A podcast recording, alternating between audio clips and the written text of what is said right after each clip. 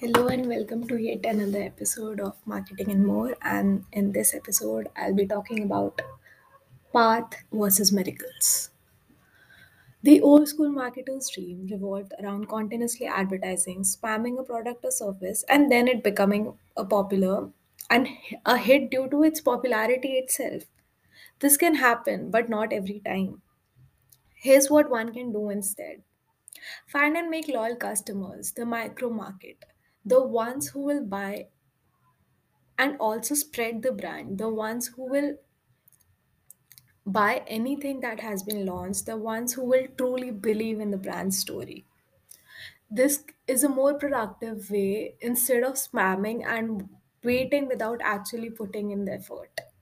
Instead of hoping a large of number of people will support you little try doing the opposite and try finding the small people who small number of people who will support you a lot Try succeeding in small instead of hoping for miracles, and then maybe along the path, the small could become something big. The product that is more useful when used by more people has more chances of being spread easily. Take the example of a fax machine or social media apps like Instagram, Facebook, or even Skype, maybe. They spread because their first customers encouraged others to join in and not because of in the face advertising everywhere. They spread because it was more useful when more people were on the app. Try making a product like that. Don't expect to be a hit machine by working according to a playbook. Try taking the path of connection, empathy, and change. Try being the local restaurant that you love to introduce to people, the one that you'd pick over a fast food chain any day. Then, if you succeed, try going big.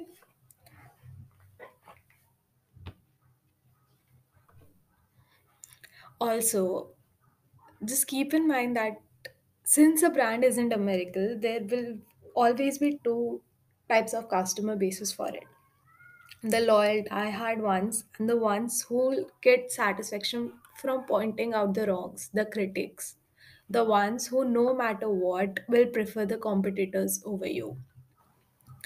The important thing is that both are right based on who they are and what they want. Find the empathy to say, sorry, this isn't for you, but I could help you find someone which will suit you. Refer your competitors to them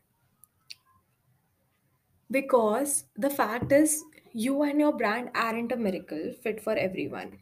You are serving the smallest viable market, the ones who'll miss you when your service is gone. I hope that this episode was able to give everyone some clarity on the difference between seeking a path and seeking miracles. And please stay tuned for the next episodes.